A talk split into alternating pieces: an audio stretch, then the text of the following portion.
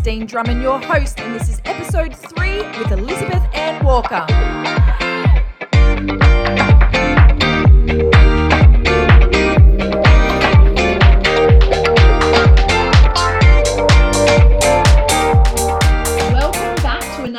Episode of the Fearless Mums podcast. I'm Kristine Drummond, your host, and I'm so excited to be bringing you an amazing lady today, Miss Elizabeth Walker. She is a well, she calls herself the fluff, the fluffy sledgehammer, which I really love. But this woman is a bloody firecracker. When you meet her, your vibration rate raises by about ten. Okay, she is just full of energy. I love it. She says what she thinks. She's a straight shooter and um, she's a mum of two and she's also a stepmom of four. So she's got a busy life yeah? She's been with her amazing husband simon for five years. And this woman is so busy. She runs retreats. She does nlp training to help people realize and actualize their dreams. She also holds relationship workshops where she works with couples and she does so much more. But elizabeth i'm going to get you to share with our listeners today Tell us a little bit about yourself. Like, who is Elizabeth Anne Walker? Sure, that was a pretty good rap. Hey, it sounds pretty good when someone else reads it out. um, I am Elizabeth Anne Walker, and for a long time I didn't know who I was, but now I do. And I'm so proud that I can just say I am Elizabeth Anne Walker. So bit of background I grew up in a beautiful, privileged life with a great family. I had a great mum and dad. I had everything I could have ever needed and wanted. It was fantastic. And for some reason, when I went to uni, I kind of did the whole I don't know who I am and I'm not good enough, and ended up marrying someone who treated me exactly the way I projected myself. And I was in an abusive marriage for 13 years uh, and I had my first two children there. I went from, and, and I was a registered nurse at the time and a midwife. And I went from there to, we moved our family to an island resort in Australia where I thought that I could fix my marriage because maybe if I could just make him less stressed, maybe if I could just make him um, happy and be in a relaxed environment, everything would be okay. So we homeschooled, well, I homeschooled my two children for a year on an island, which was pretty exciting. They did school for about two hours a day and they ran through the resort the rest of the time, making new friends every week, which was awesome. Um, during that time, everything got worse instead of better. And eventually, I was rescued by the police in a helicopter with my children from the island. Um, we were taken from the island over to Mackay, uh, which is in North Queensland, and taken to a safe house where we were put in a like we went through three sets of gates to get into this house, and then we were locked down. And then we were taken by the police on a commercial flight back to mum and dad later that night, and mum and dad lived in Byron Bay when we arrived in Brisbane on that commercial flight, we got off the plane and the police escorted us off last. And obviously, my parents were really worried. And as soon as we crossed the border into New South Wales, the police rang my dad looking for me because I had been accused of kidnapping my children. Um, the Queensland police and New South Wales police hadn't communicated what was going on to each other. So then we had to go to the police station at midnight. It turned into a drama. Three years later, a whole lot of court cases. Uh, I ended up in a situation where I was granted full custody of my children, and my lawyer said to me, If I was you, this is only the interim orders. I would let your ex your ex husband have the children for half the time. And I said to my lawyer, Are you insane? Like you're nuts. And he goes he's never hurt the children. He's only hurt you and hurt them by hurting you. And if you don't give them to him now you'll have no evidence to get them for longer periods of time later. Whereas if you do when we go to the full hearing you can have them probably full time. And so very reluctantly i allowed my children to go back to their dad half and half. And it was probably the best thing i ever did because it meant the children respected me. Uh, it meant that I got some time on my own to start my healing journey. And it meant that they did keep a relationship with their dad, which was important for them. so then I went on and became a lecturer in nursing and medicine. I lectured medicine at Sydney Uni for four years. And then I, during that time, I dated a really young guy. I was 36, he was 18. Um, we stayed together for five years and it was great. And I thought that that was my healing journey done because, you know, it's pretty exciting when you're 36 dating an 18 year old. Like, it was great fun and we did a lot of cool stuff. We spent a lot of money and had a really good life. And the kids enjoyed it too because it was just like having a big brother, right? But eventually we knew that that wouldn't last and we were both really aware of that and it was a beautiful end to that relationship as well but once that ended i got really sick and i i ended up with ended up overall um, with complete body breakdown so i ended up in hospital and the doctors didn't know what was wrong with me infectious diseases teams were called in because they thought that maybe i had some really rare form form of aids um, they were really, really worried about what was going on. But basically, what had happened is my body couldn't do it anymore. I'd had that much mental trauma and physical trauma, and I'd glossed over it in pseudo healing. And eventually, my body just broke down. Uh, it was eating itself from the inside out. And it was a horrific time in my life because I had nobody. I wasn't with anybody anymore my parents didn't live anywhere near me they were nine hours away um, and my brother and sister were also living far away my sister overseas at that time so we I, I realized at that point that i was either going to die or i had to do a lot more work and so i embarked on a big journey and then i got even more sick. And I ended up, after a series of operations, having a severed femoral nerve, unable to walk and in a wheelchair. And as someone who'd lectured in medicine, I knew that that could never, ever get better because once your nerve's damaged, it's damaged, right? Um, but I went to a Tony Robbins seminar and got wheeled up to the edge of the fire. And they took my hand, stood me up. I walked across the fire and I never went back in the wheelchair ever again. And I was like, how the hell did that happen? Ew, I love that. Happened. and um, I realized that the power of the mind was greater than anything else. And so I started investigating that and I went into uh, neurolinguistic programming and went on and coached a whole lot of people and then realized that they needed something more than just coaching because once people heal, they want to help others. And so I went and became a trainer of neurolinguistic programming and now we run courses in NLP, coaching, timeline therapy, and hypnosis, as well as running women's retreats and couples retreats. And we run workshops for couples in relationships, as well as doing some private work in women's trauma and in couples work, in relationship work. So, uh, how do the kids fit into all of that? Well, obviously, they went through that trauma. Um, and it was a hard time for them. My eldest was seven and my youngest was four when we were rescued by the police and they've had their own trials and tribulations through their lives and they're now 19 and 16 and they're both great now they're they're really happy well adjusted kids they've got great friend bases but it wasn't without its challenges i met simon in 2014 uh, and he went through another lot of that healing journey so after the first lot of illness i got better and then when I got in a great relationship, I realized that there was more healing to do because when you've had a traumatic relationship, it's not just the inner work for you. You then need to do the work when you're with someone, when you realize, okay, I've done it for me as individual me. What does it look like for me with someone? And again, I got sick and I had uh, 47 operations in three years and um, ended up with what I now know is the best husband in the world. He cared for me throughout that period. Some of those operations saw me become completely incontinent, um, and I had to wear nappies, and I, you know, he had to walk me up to bed each night, and carry me up to bed a lot of the time. I was really, really sick, and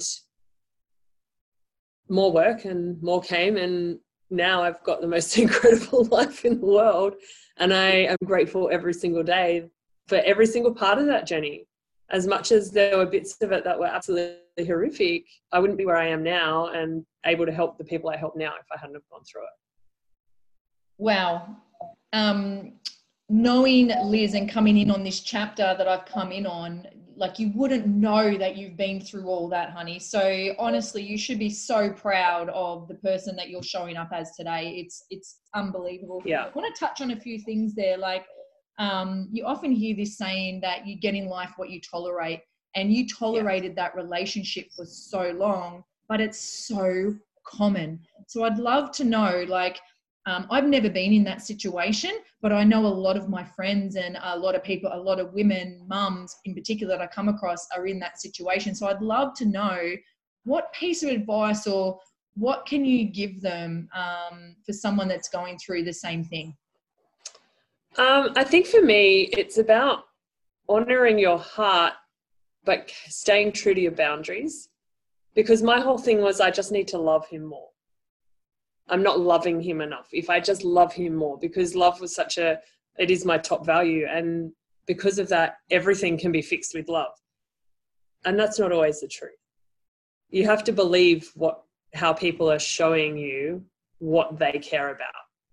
And I'm all for, with, with the, rela- the relationships work we do, what we tell women in particular is you need to show up 100% and we say it to men too. A relationship's 100% and 100% it's not 50 50 it's not 50 you 50 them it's 100 100 and you need to show up like that.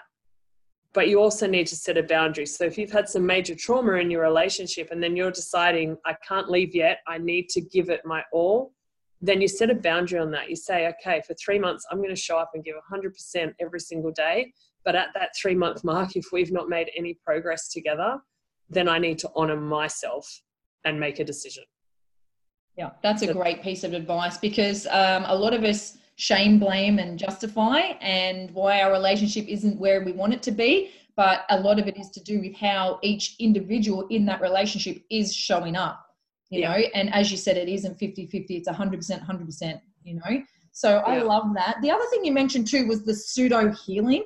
Um, a lot of people probably haven't heard this term before, but you know, there's pseudo gratitude, there's pseudo healing, and it's it's just kind of like band aid. You know, it's it's all that stuff. So I'd love you to go in a little bit more into that, into what is pseudo healing, and you know, the difference between that and what you did, like the inner work to the yeah. Real- so so the pseudo healing is, you know, I got a book on men are from Mars and women are from Venus. And I read the book and thought, oh, yeah, that explains everything. But I read it from the perspective of no wonder this was a terrible relationship. He was awful. It was all his fault. And I did everything right. Um, uh, the other kind of pseudo healing is uh, I'm going to meditate every day, but the whole time you're meditating, you're thinking about how terrible your life is and how awful your sickness is and everything that is bad about your life, meanwhile going, oh, and it doesn't work. Uh, the mirror work, that I am beautiful, I am grateful. Meanwhile, you're going, my eyebrows need doing, and my face is a bit fat, my hair far out, I need to diet again. Uh, you know, that's the pseudo healing. The the giving advice to other people, but giving it from that angry, uh, non heart centered approach. So saying things like, no, I would never let someone treat me like that. You should get out now. Just get out now. Save yourself now. Uh, the the non-understanding of the part that I played in that abusive relationship, the the stuff that I created, and that I think for a lot of women is hard to hear because the feminist movement uh, took away our ability to be feminine, and it didn't initially. The the goals and the the the desire of that movement was to enhance women and to create an equal playing field to allow women rights. But it went so far that it made women masculine and forgot to tell men that they needed to be feminine. And so what we ended up was with these two juvenile masculine energies where all that is available there is war. So the fighting that goes on in relationships is not actually about a bad person and a good person. It's about these warring masculine energies that don't know another way to solve problems. They, they just don't. So they fight and they hope that one of them will win and that the other one will see their point of view. Instead of recognizing from both the masculine and the feminine that if one person's in the masculine, drop into the feminine and be full of gratitude and peace and playfulness and love and wisdom. And or if, you know, or otherwise drop into the masculine and set some rules and some boundaries and focus and determine where it's going to go and make some decisions. Either way, it doesn't matter whether you're the woman or the man, as long as you take one of the roles and take it seriously. But while you're both in the warring juvenile masculine energy, nothing's ever going to get better. And I yet, the feminine movement allowed women to be like that under the pretend umbrella of this is what we need to do to be powerful. But a woman in her divine feminine is far more powerful than anything like that. Like being able to be pretty and beautiful and heart centered and flowy and you know to be playful with your partner when they're coming home from a stressed out day at work and that's stereotyping men going to work and women staying home sure but being able to be playful instead of when they come home from work grumpy you getting the shits too and then everyone being grumpy and the kids you know you shove nuggets in front of your kids and hope that they eventually end up without heart disease. Like yeah. We, we see it so often though don't we? Like we see so many women lose that fun loving girl that they used to be and then they come into motherhood and it's also serious you know? Then they're not doing the things that light them up anymore. So i, I totally get that. And um, losing your independence you know when you when you first hooked up with um, simon must have been so hard because you and i like we're independent women right we can, Yeah. we can we don't need men to take care of us we can take care of ourselves so I can only imagine how um, how difficult that must have been, especially him seeing you in such a vulnerable state and you being so vulnerable. Um, but you know, you spoke about the lessons that came from that as well. So um, the other thing too was you know your kids experiencing what you went through you know one of my coaches said to me once Kristine you can't fuck up your kids you know Yeah. what they're not getting from you they're getting from somebody else or or what situation they're in because of you they're drawing on traits and characteristics that they wouldn't have had to draw on if they had not been put in that situation or that experience so you Yeah. know I, I think that um, our listeners are going to love this guys it, girls i should say mamas out there fearless mamas if you're loving this like please leave a review for for liz and let her know what you're loving. What are your takeaways from this podcast? I've taken notes after notes already um, and we've only got to the first question.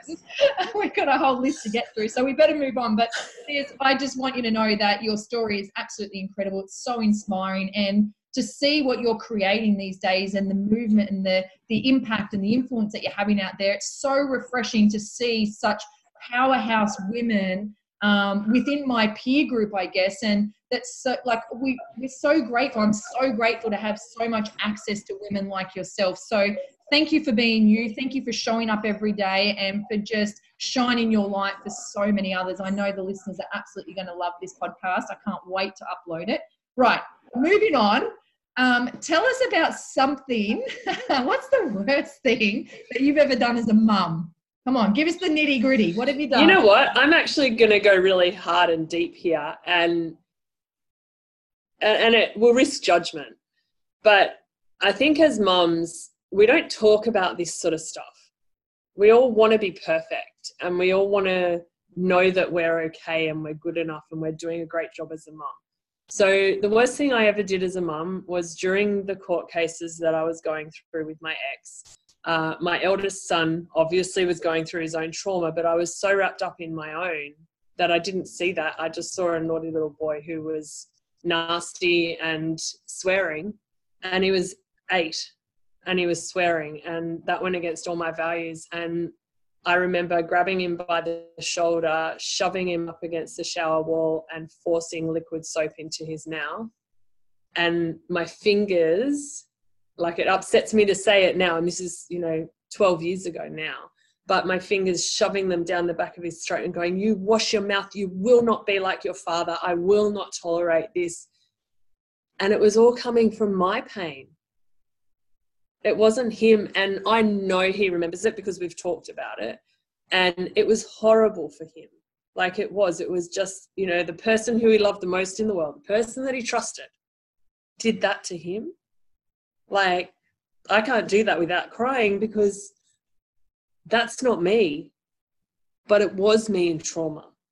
and that's part of the reason that this is my life's work now is that women need to know that by not healing themselves they risk damaging themselves for future for themselves not just for their children right it still hurts me to say that i did that but at the time did i think i was doing the right thing? Yeah i did. I thought it was the right thing. I thought no you will i will never ever allow you to grow up like your dad.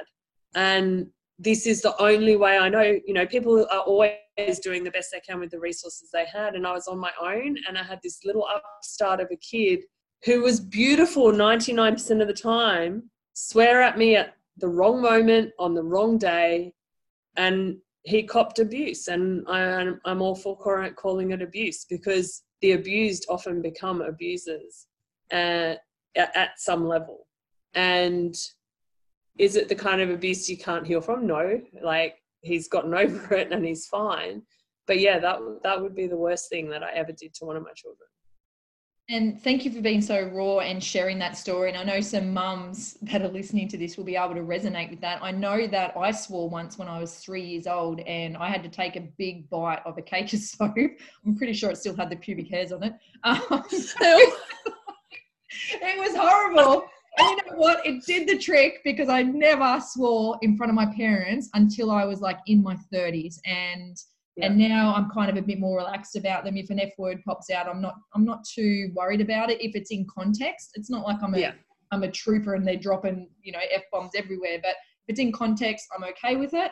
Um, but totally, like I love I love that you shared that story. You know, thank you so much, and um, you're going to bring a lot of relief to a lot of other mums out there that are going to go, oh God, I'm not the only one that did that. You know? Yeah. I think there'll be a lot. I think the thing with that is that it's just about remembering because literally half an hour after that, I was devastated that I'd done it. And it's about remembering that your pain and your trauma does not belong to your children, it belongs to you. And when you have it, the quicker that you start doing the work and the quicker that you start healing, the least amount of damage you're going to do to your kids. And, and that's a whole nother topic too, because if you yeah. hold on to that trauma, you'll actually pass it on to your unborn kids. You'll Absolutely. get into their DNA and then they will have that trauma show up through their life. So you need to do the inner work, ladies. You've got to do the healing.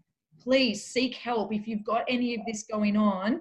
Um, like get in contact with Elizabeth. She can share, she can talk you through it, she can help you overcome a lot of this stuff. And a lot of it holds us back in life. We can't truly step into our power, into our true potential, our greatness, whatever you want to call it, unless we clear a lot of this shit, unless we work yeah. with a lot of this trauma, you know? So yeah. I love that you brought that up, Liz. Thank you so much.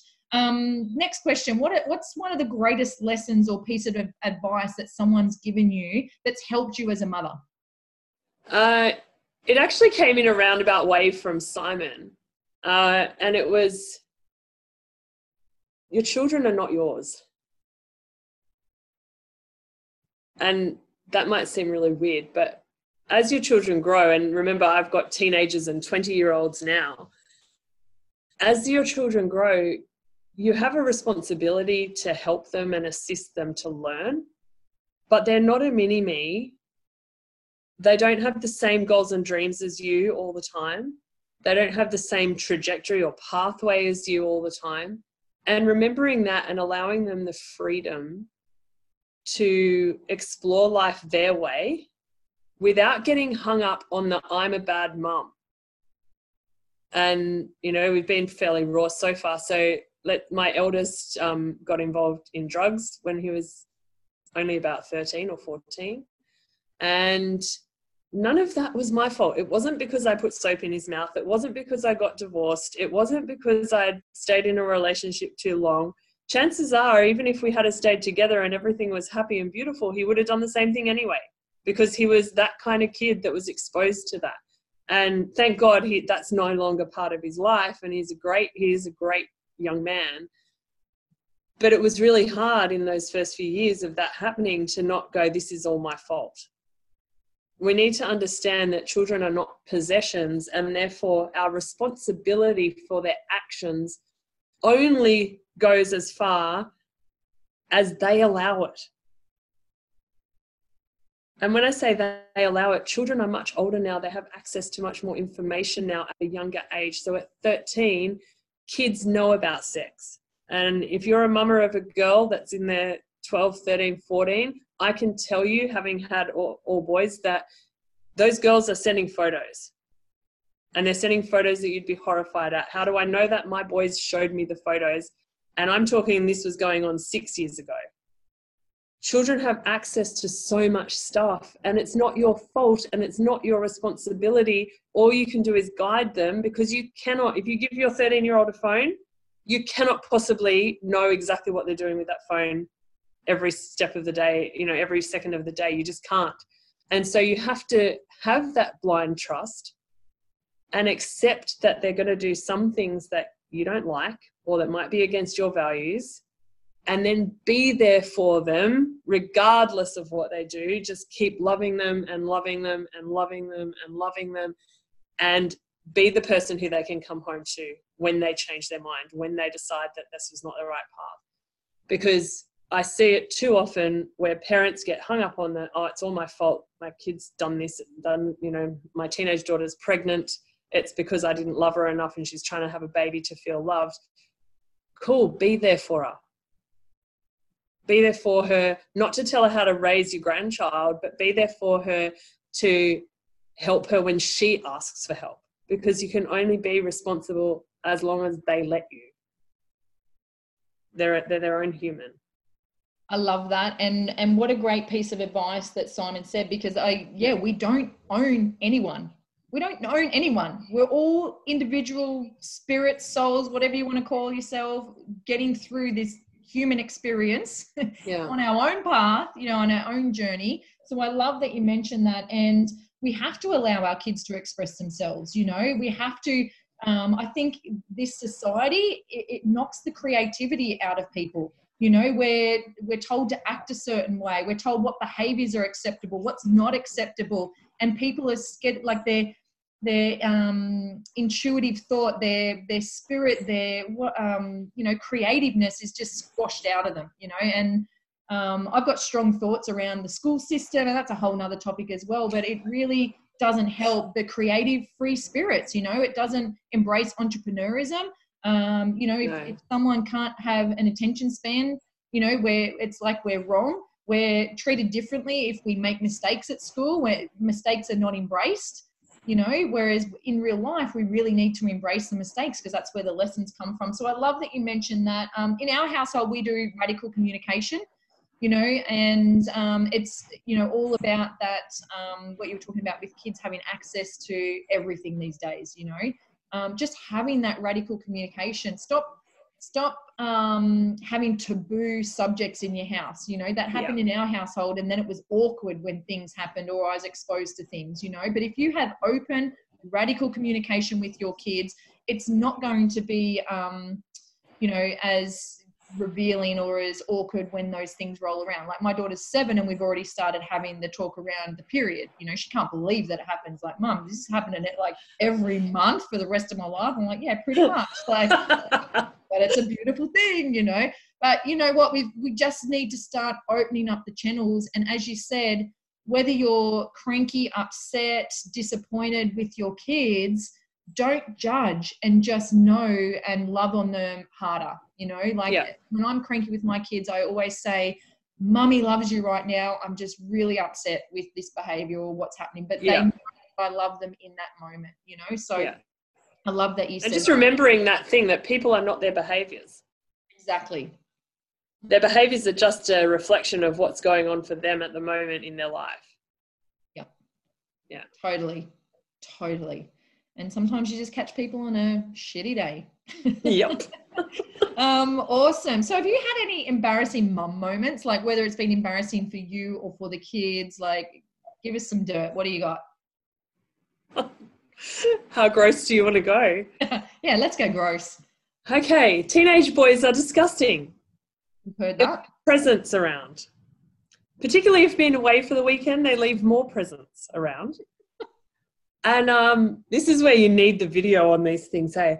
So I remember walking into one of the boys' rooms. Uh, even as teenagers, I still walk in at night and just look at them when they're sleeping. You know how when they're little, you walk in and just make sure, well, I think originally you make sure that they're still breathing. Um, even as teenage boys, I would just walk in when I'd go to bed. And one night I walked into my son's room and I trod on something and it was wet. And he used to always take a glass of milk to bed. And so I'm like, oh my God, if this is milk, it's going to stink in the morning. But so I picked up what it was and went like, brought it to my nose to sniff it and as soon as I sniffed it, I knew exactly what it was. I nearly vomited on the carpet. and if that wasn't bad enough, about two years later, my stepson had left a towel in the lounge room after we'd been away. And I thought, what's that smell? And I picked up the towel and did the same thing, put it near my nose, and it was the same stuff. disgusting. Oh my god. It was gross. I know there's going to be embarrassing so- moment. Oh my gosh. I know there's going to be so many mums listening to this podcast that can relate to that, that have the teenage boys that are doing that. Oh, I love it. This is what I love about you. You just it's awesome. Um, well, talk to us about your philosophy around parenting, around motherhood. Like, what what morals are you instilling in your children, and and do you guys have any traditions in your household? Yeah, so the tradition that we still have now is we have a dinner a week together. Uh, as your kids get older and they start leaving home and they, you know, it's really challenging to create that family time. So we try, it doesn't, well, do we try? No, we usually have one dinner a week. Occasionally it's once a fortnight. It's usually once a week. It doesn't matter if it's home or at a restaurant, you know, whatever our lifestyle is allowing for on that particular day. But during that dinner, what was the best bit of your day today? And it's so simple because what I've realized is that so many families don't eat dinner together, or the kids eat first and the parents eat later. And it you lose that ability to communicate and you lose that connection with your kids when you're not sitting with them at a dinner table. And for me, some of my greatest memories as a child come from the dinner table. And we still do that. And the kids actually look forward to it they enjoy it. They have gone through phases where they've laughed at the question because they obviously have all been out together on the weekend and it might be a weekend night that we're having dinner and they're not, they're definitely not telling me the best bit of their weekend. Um, but they all know. And so then it's still, it's still fun and it's still a great experience. So it's creating that time for dinner and not having this thing of, oh, everyone needs to be home every night for dinner. It's just let me know if you're home one night a week. I don't care what it is. You tell me which day it can be this week. We're all going to have dinner together. And not having to have that structure to limit their life to say, okay, every Wednesday you have to have dinner. Well, what if one of them gets to go out on a date on a Wednesday? Or what if one of them has an opportunity to go to a course or something on a Wednesday? You don't want to do it like that. You want to just have flexibility and just, you know, okay, this is what we can do this week. Let's do that. So that's one thing. What was the other thing that you asked? I can't remember the rest of the question. What, what's your philosophy around being a mum or, or around parenting? You know, values or morals? Yeah, so around parenting, it's about allowing your children to explore their freedom.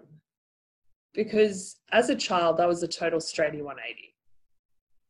And as I grew up, I realized that that didn't really come from my parents. My parents were not like that my sister and brother were not like that. I just really liked rules. I really enjoyed rules when I was growing up. And so I stuck to the rules and assumed that everyone else would. And they didn't. And now I'm, you know, there'll be some people listening to this podcast will be like, you rules? No way. Because I don't really follow any rules anymore. But I think understanding that your children are going to be the little personality that they are in spite of you, regardless of you, it doesn't matter what you do, they'll still grow up to be themselves. And so allowing them to explore that freedom in a safe environment where it's okay for them to say stuff to you. Like if your child goes and uses drugs, you want them to come and tell you. If your child gets pregnant, you want them to come and tell you. And if you're the person instilling the rules saying, don't do drugs, don't have sex, don't, you know, if you're constantly saying, don't, don't, don't, they're doing it they're just going to do it behind your back and you're going to find out when it's too late you know i remember when jack um, first started uh, trying drugs he he said to me he didn't come straight out and say it. He just said, "Oh, one of my friends at school has used marijuana. What do you think about that, mom?"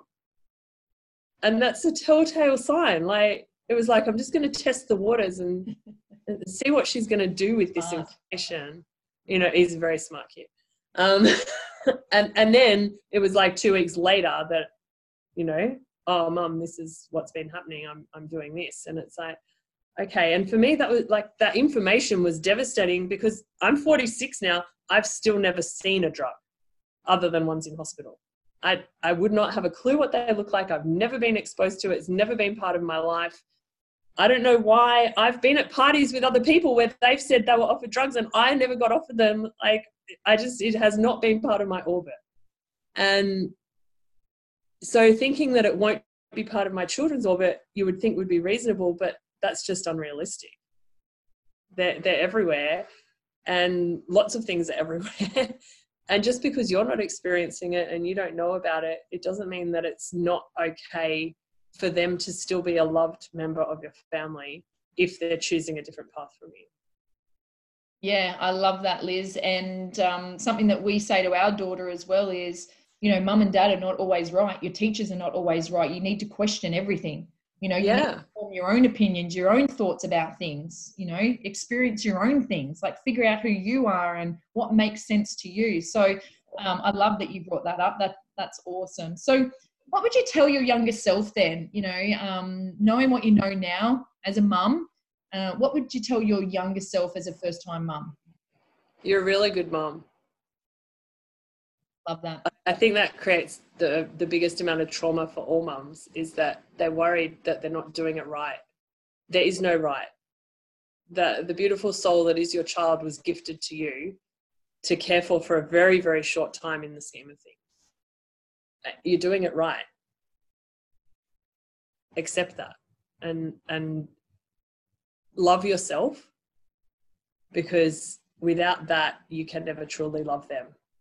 So a mother that's sitting listening to this, hating on themselves, worried about whether they're the right person, know that if you can't do it for yourself, love yourself for your children so that they learn to love themselves because that's where the true power lies.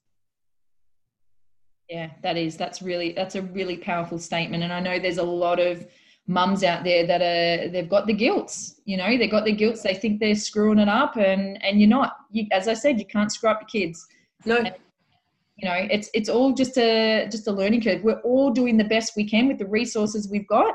But that Yeah. self love is so important. We spoke about it on the last podcast as well. You know, you've got to fill your cup first. Like, you know, if you keep giving it to everybody else, then of course you're going to give yourself the shit bits at the end of the day. So really work on that self love, ladies. It's so important. I know you hear it a lot these days, but it really does make a difference. You know, when you can love all of yourself, the the good, the bad, and the ugly, the not just loving all the good traits about yourself, but you got to love the unloved parts as well. You know, the the traits that you don't love, like when you when you can be a bitch, when you can be hot tempered and just fly off. You know, like love those bits as well. You know, because Yeah.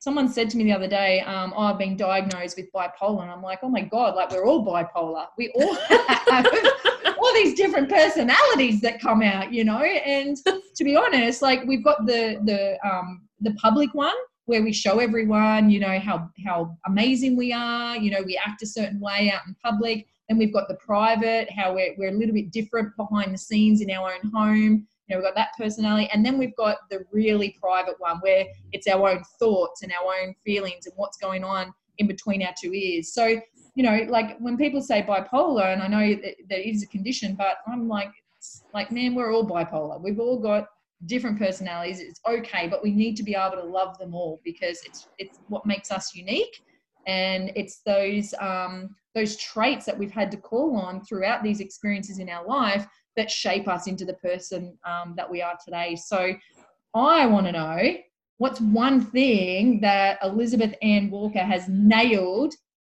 as being a mum? What's one skill or strength that you've just gone, yeah, I've nailed that as a mum? the family dinner. Definitely the family dinner.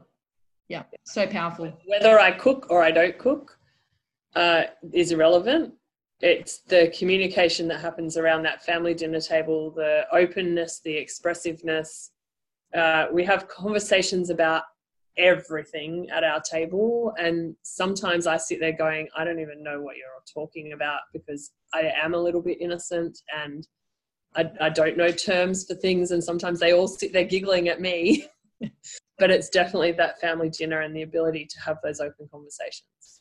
Yeah, I love that. And there's all uh, research around it too these days yeah. that, you know, kids that are brought up in homes where they're having um, dinner around the around the dinner table on a regular basis, um, it sets them up confidence and social skills and communication skills. So it has that flow on effect for when they grow up and they're becoming young adults. So it's you know you may not feel like it's that important when your kids are sitting in front of the TV having a having a meal, but it really is in the whole scheme of things. It makes a difference, and having that connection time where you're all present, you know, for each other um, you know, in our household, we always ask, you know, what was our favorite part of the day? What are we grateful for? And what did we get wrong today? Like we really celebrate yeah. what we got wrong, you know, yeah. and we let our kids know it's okay not to get things right because we see it so often out there where it's frowned upon if you get things wrong. But we, we actually clap each other and celebrate. And the kids think it's hilarious bringing up the things that mum and dad got wrong throughout the day. so, um, so yeah, there's a few tips around the dinner table there actually we should get our families together one day and have a big family loving dinner it's sure i'm sure um, my teenage boys would love your little children um, awesome. Okay well last question. What are three of your best mum hacks for you know tips for other mums out there? What are three things that you're just like yeah you know if you're a mum here's my top three. So number one is fill your cup first. And the way that I want to describe that to you is imagine that you're in the middle of a lake and there are or everyone you love is around the outside of the lake. And you can't talk and you can't move and you're actually shaped like a bucket. The only way that you can reach the people on the outside of the lake is to fill up so much that you're overflowing and that the ripple effect goes out to them. So that's hack number one. You have to love yourself. And I don't care whether it means investing the money you are saving for a home, investing the money that you are saving for your kids' school fees. The, those private school fees will be worth nothing if you don't love yourself and your children don't learn that from you. So invest that in yourself first to create whatever you need to create, get into a program, do whatever you need to do to love yourself first. That's hack number one. Hack number two, do not underestimate the love that your children will feel from home baked treats in their lunchbox. Because if you ask my children what my greatest skill was, they never had a packet thing in their lunchbox ever. Uh, and they still love the fact that they could take little cakes and biscuits and things that are terribly bad for you now uh, to school and hand it out to their friends. So don't underestimate the love that's seen in your children by things that you make yourself. Uh, number three is let your kids know who you are without the I need to be a parent. Have fun with them. Oh, you know, let them know who you are. Like when your kids are teenagers, let them know you have sex. Let them know that, you know, your undies have got holes in them or whatever. You've, you know, like be open and raw and real because the more you share, the more they'll share. You know, and to give you an example of that, last night we were sitting at a Chinese meal with the boys, and my youngest son hasn't brought any girls home yet. And so they all joke that he's gay. And I don't really care whether he is or he isn't. But those are the kind of conversations we have around the table. And it didn't just go there, it went into the whole, you know, the whole gamut of gay everything. And that, you know, we talk about that openly. Um, there's the same thing goes if when they're talking about going out and partying, they talk about the whole lot in front of us. And so by you sharing, they'll share. And that creates openness and it allows you to know what you need to look out for. Yeah, totally. Oh, Elizabeth, like seriously, that was awesome. You are awesome. Um, how can people find you? Like, where can they find you if they want to get in contact with with you? Yep. So on Facebook, I'm Elizabeth Anne Walker or our website is www.elizabethannwalker.com. So it's pretty simple. It's just who I am. Super simple. Um, go and check this lady out. Honestly, she is amazing. She does awesome videos as well. I love it when you do your Facebook lives where you're doing your makeup and stuff. like, so that's a that's a mum hack in itself. Yeah. I don't have time to do a live and my makeup, so just do my makeup while I'm going live. No, I know it's it's multitasking, you know, and we're the best at it. We really are.